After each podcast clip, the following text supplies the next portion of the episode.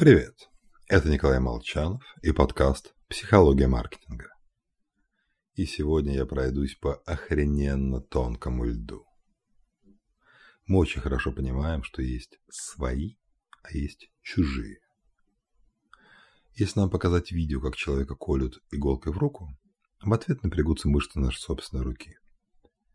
Только вот, как выяснили в ходе экспериментов, если рука в фильме принадлежит человеку другой расы, реакция смазывается. Если цвет иной, значит человек не совсем такой, как мы. Мы склонны верить похожим на нас.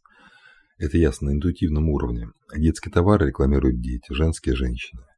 В какой-нибудь северной стране одежду рекламируют люди, похожие на жителей этой страны, а не афроамериканцы, которым, казалось бы, более естественно рекламировать одежду в США.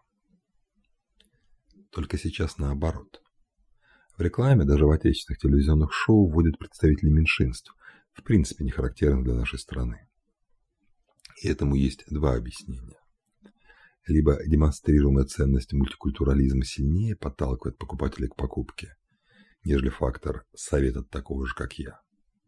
В чем, честно говоря, лично я сомневаюсь.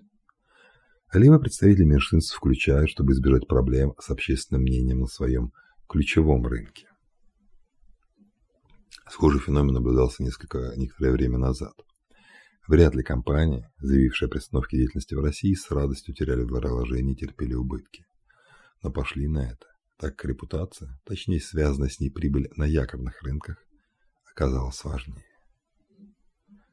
С вами был Николай Молчанов и подкаст «Психология маркетинга».